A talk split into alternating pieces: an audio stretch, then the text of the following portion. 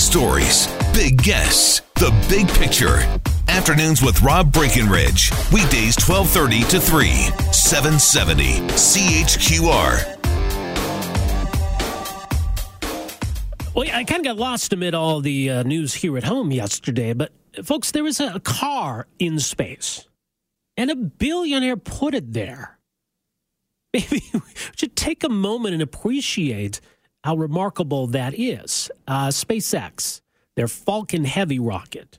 Here's ABC's David Curley. This launch intensifies a new space race. A private company has now launched the biggest rocket in the world, successfully sending cargo into space. It means Elon Musk and his SpaceX company now has the advantage for heavy payloads, getting those payloads into space. Big satellites, possibly humans in the next three to four years.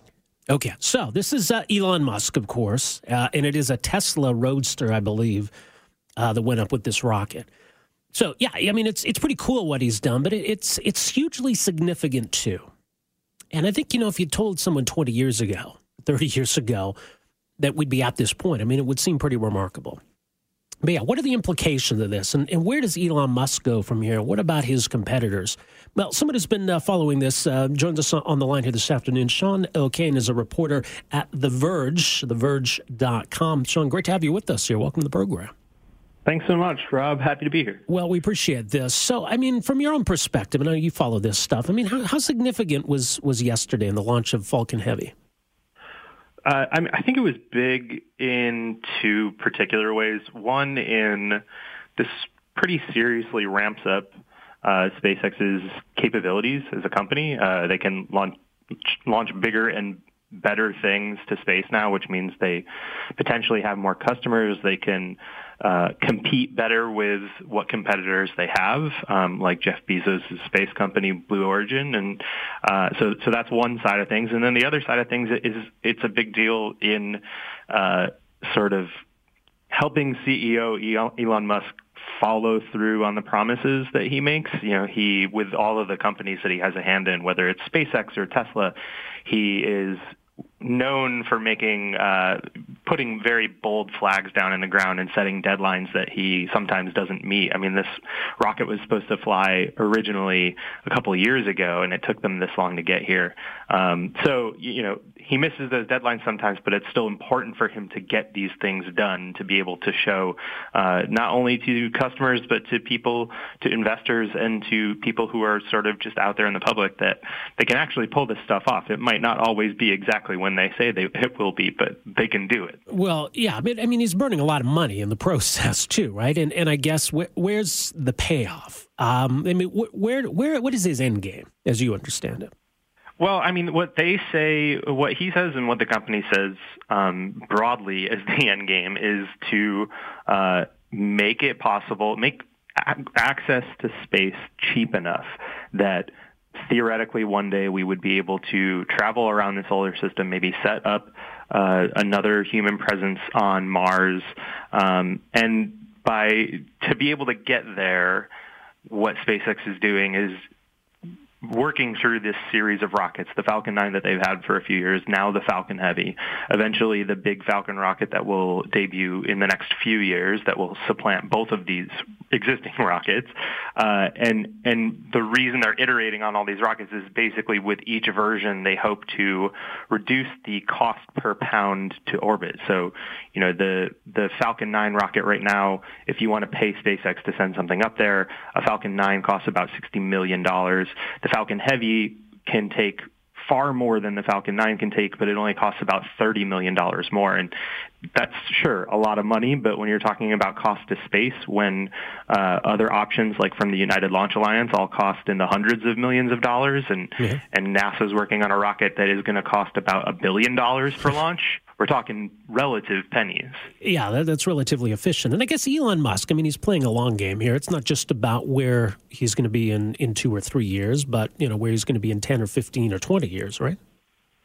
Yeah, totally. And I, I think another thing, it gets overlooked a lot because it sounds a little bit boring, but uh, there are a lot of companies, including SpaceX, uh, that are all trying to figure out how they might set up uh, a sort of satellite-based internet, um, whether that's just for certain regions around the world or whether it's they're talking globally.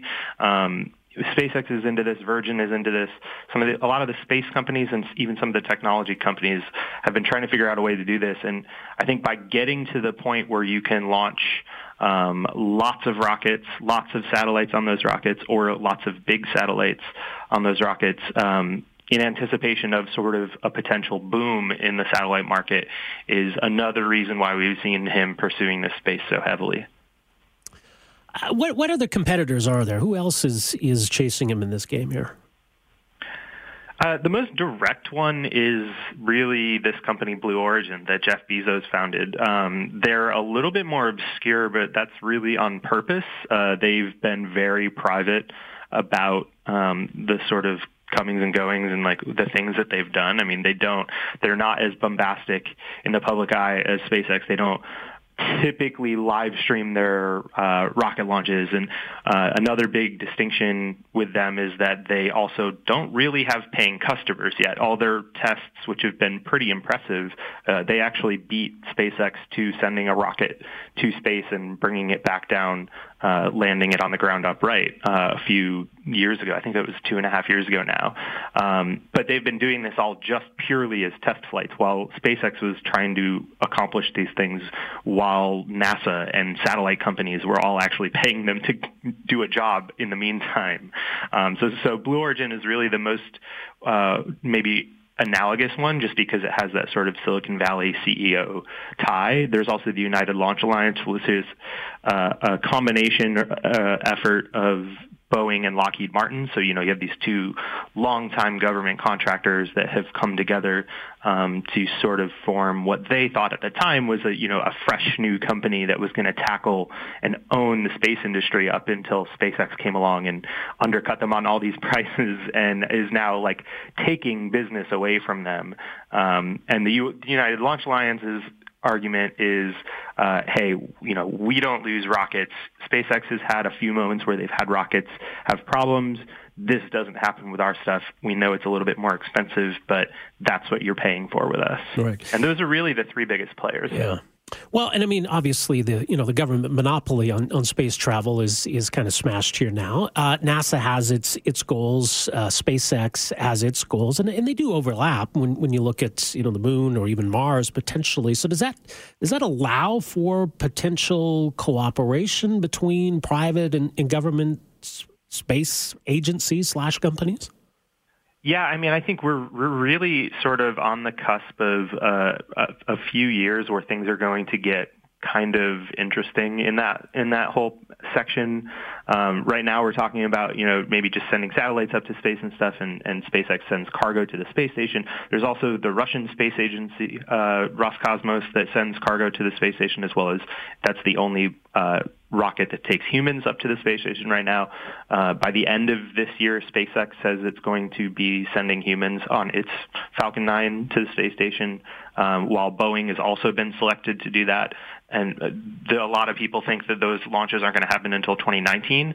But once you start getting into the place, you know, say in two years where SpaceX, Boeing, uh, and uh, the, or the, sorry, the two of those companies have the ability to send humans into space, and then you have SpaceX working on these bigger rockets that could maybe take people to explore the moon, which you know our our country over here is uh, has a renewed sort of focus. Uh, President Trump signed a new sort of directive to refocus NASA on the moon instead of a mission to Mars uh, right away.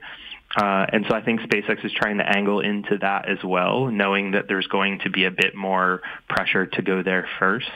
Uh, and so we're we're in for this sort of uh, new drama that's going to play out in the space industry, where like people are going to be on board these rides as opposed to just you know rockets sending up uh, satellites or cargo and things like that. And then all with the backdrop of NASA's been working on this incredibly expensive, incredibly big uh, essentially replacement to the shuttle. It's it's going to be NASA's first rocket since they retired the space shuttle in 2011, um, and that is supposed to do all these things. But because it's taken so long and it's cost them so much money, uh, that's really opened up this space for all these other companies that we've mentioned to come in and say, "Hey, come ride with us to space. We'll save you a bunch of money, and you'll probably look a little bit cooler in the process. Yeah. Well, uh, full coverage uh, at theverge.com. Very interesting development. Sean, uh, thanks so much for making some time for us here today. Really appreciate this. Thanks, Rob. Have a good one. You too. Take care. Uh, Sean O'Kane is a reporter at The Verge, theverge.com, and uh, as mentioned, full coverage of yesterday's launch and what it all means. Uh, something else that has changed this week, I, I think now, if I'm not mistaken, it, it's it's done, it's finished, it's official. Oh, Canada has new lyrics or different lyrics. So, does the government need to do more now to tell Canadians, make sure we're aware uh, that the lyrics have changed? Uh, so there's some pressure on the government to launch uh, an awareness campaign. I, I, don't know that necessarily everyone's going to be happy with that, though. Feels as though this change being uh, rammed down our throats a little bit here. So we'll get into that controversy coming up in a few minutes here. Stay with us. Afternoons with Rob Breckenridge, starting at 1230 on News Talk 770 Calgary.